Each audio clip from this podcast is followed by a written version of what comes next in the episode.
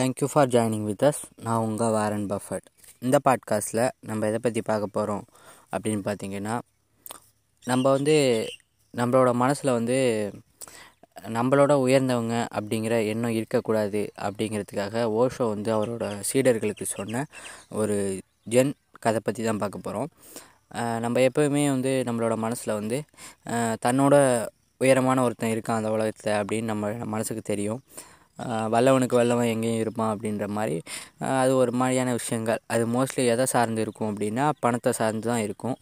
அது மாதிரி இந்த தன்னை விட உயர்ந்தவன் அப்படின்னு பணத்தை வச்சு நம்ம நினைக்கிற விஷயங்களை வந்து பணம் பலம் நம்மளோட தமிழ் படம் ஒன்றில் கூட வருமே.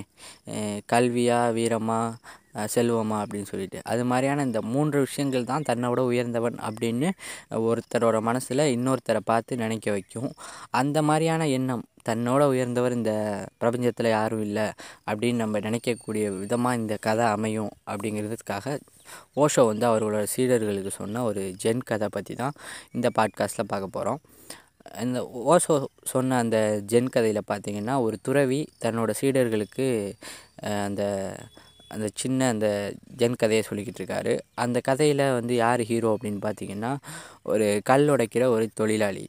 அந்த கல் உடைக்கிற தொழிலாளியோட ஒரு வேலை என்னென்னு பார்த்தீங்கன்னா தினமும் போவார் கல் உடைப்பார். அது மூலமாக வர வருமானத்தை வச்சு தன்னோட குடும்பத்தை நடத்துவார். அதுதான் அவரோட வாழ்க்கை. ஒரு நாள் அவர் வந்து எப்பவும் போல் கல் உடைக்கிறதுக்காக அந்த வீதியில் நடந்து போயிட்டுருக்கும்போது ஒரு செல்வந்தரை பார்க்குறாரு அந்த செல்வந்தர்கிட்ட நிறையா பணம் இருக்குது அவரோட வீட்டை பார்க்குறாரு அப்படியே இந்த ஓரமாக நின்று அந்த கதவு வழியாக அவங்களோட வீட்டுக்குள்ளே இருக்க பொருட்களை எல்லாம் பார்க்குறாரு எல்லாமே நல்ல நல்ல புது புது பொருட்களாக இருக்குது ரொம்பவும் சூப்பரான உடை அமைஞ்சிருக்காரு. இது எல்லாத்தையும் பார்த்த அந்த தொழிலாளிக்கு வந்து அந்த அந்த செல்வந்தர் மேலே ஒரு ஒரு வியப்பு ஏற்படுது. அதுக்கு ஒரு காலகட்டத்தில் வந்து அது அப்படியே கொஞ்சம் கொஞ்சமாக மனசில் மாறி ஒரு போராமையாகவே ஏற்படுது.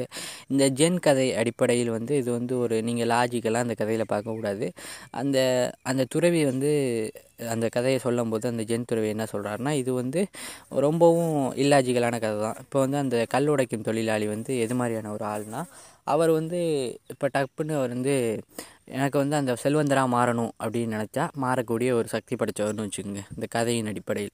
உடனே வந்து அந்த செல்வந்தராக வந்து இந்த தொழிலாளி மாறுறாரு. இந்த செல்வந்தராக மாறின அந்த தொழிலாளி சந்தோஷமாக இருக்கார். அப்பா கல் உடைக்கிற தொழிலாளியாக இருந்து இவ்வளோ பெரிய செல்வந்தராக மாறினா எப்படி இருக்கும்? செல்வந்தர்னா அதே செல்வந்தர் கிடையாது இவரும் ஒரு செல்வந்தராக மாறுறாரு. அப்போ மாறினதுக்கப்புறம் ஒரு நாள் வீதியில் வந்து ஜாலியாக அப்படியே போயிட்டுருக்காரு. நல்லா புது ட்ரெஸ் போட்டுக்கிட்டு நல்லா சந்தோஷமாக செயின் கெயின்லாம் போட்டு போயிட்டுருக்காரு. போயிட்டு இருக்கும்போது ஒரு அரசாங்க அதிகாரி வராரு.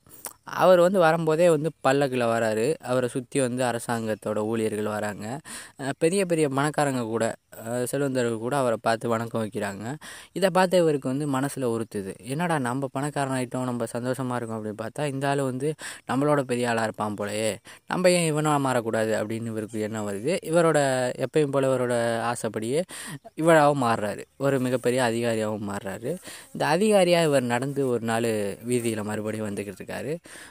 சூரியனோட அந்த வெளிச்சம் வந்து ஹெவியாக இருக்குது அந்த சூரிய ஒளினால் ரொம்பவும் காண்டாகிறாரு என்னடா அந்த சூரியன் வந்து இவ்வளோ பவர்ஃபுல்லாக இருக்குது நம்ம ஏன் இந்த சூரியனாக மாறக்கூடாது அப்படின்னு நினைக்கிறாரு? உடனே சூரியனாகவும் மாறுறாரு. சூரியனாக மாறிட்டு மக்களுக்கு வந்து ஹெவியாக வெயிலை கொடுத்து மக்களை டார்ச்சர் பண்ணிகிட்டு இருக்காப்புல. ஒரு காலகட்டத்தில் வந்து மேகங்கள் தானாக அது வந்து மூவ் ஆகிட்டு தானே இருக்கும். மேகம் வந்து சூரியனை மறைக்குது. இவர் காண்டாயிடுறாரு என்னடா இது? நம்ம வந்து சூரியன் மிகப்பெரிய பவர்ஃபுல்லான ஆளாக மாறினா இந்த மேகம் வந்து நம்மளை மறைச்சி காண்டேத்துது அப்படின்னு சொல்லிட்டு மேகமாக மாறுறாரு. மேகமாக மாறினவர் ஹெவியான மழையை பொழிகிறாரு மக்களை ரொம்ப மறுபடியும் டார்ச்சர் பண்ணுறாரு மழை தண்ணி பெய்ய பெய்ய ஒரு மாதிரி வெள்ளம் மாதிரி ஏற்பட்டுருது. இந்த வெள்ளம் வந்து மழை காற்று வெள்ளம் அப்படி அடித்து போயிட்டு பாறை மட்டும் கல் மாதிரி கிடக்கு. அந்த மழையும் தாங்குது. வெயில முன்னாடி அவர் பண்ண வெயிலையும் தாங்குனுச்சு. இது எல்லாத்தையும் பார்த்து இவருக்கு என்னடா அந்த பாறை இவ்வளோ பவர்ஃபுல்லாக இருக்குது நம்ம சூரியனாக மாறணும் மேகமாக மாறணும். நம்ம ஏன் இந்த பாறையாக மாறக்கூடாது? பவர்ஃபுல்லான ஆளாக மாறக்கூடாது அப்படின்னு சொல்லிட்டு பவர்ஃபுல்லான இந்த அந்த பாறையாக மாறணும் அப்படின்னு நினச்சி பாறையாக மாறுறாரு. பாறையாக மாதிரி கெத்தாக வாழலாம் அப்படின்னு நான் தலைவர் அப்படியே பார்த்துக்கிட்டு இருக்கும்போது எவனோ ஒருத்தன் முன்னாடி டப்பு டப்புன்னு பாறை மேலே அடிக்கிற சத்தம் மட்டும் கேட்குது அவருக்கு. என்னடா அது பாறை நம்மளே தான் அந்த உலகத்துலேயே பவர்ஃபுல்லான ஆள்னு பார்த்தா நம்ம தான் நம்ம நினச்சதெல்லாம் மாறுவோமே. யார் அடிக்கிறது? அதான் மாறிடலாம் அப்படின்னு திரும்பி பார்க்குறாரு. ஒரு கல் உடைக்கிற ஒரு தொழிலாளி உளியை வச்சு கல்லை உடைச்சிக்கிட்டு இருக்காரு பாறையை உடைச்சிக்கிட்டு இருக்காரு. இவர் என்னவாக இருந்தார் முன்னாடி? பாறையாக பாறையெல்லாம் உடைக்கக்கூடிய ஒரு கல் உடைக்கிற தொழிலாளியாக தான் இருந்தார். அப்போ இந்த கதை மூலமாக அந்த ஜென் துறவி சொல்கிறது என்ன விஷயம் அப்படின்னு பார்த்தீங்கன்னா இந்த உலகத்தில் வந்து இவன் தான் பெரிய ஆள் அப்படின்னு யாரும் கிடையாது.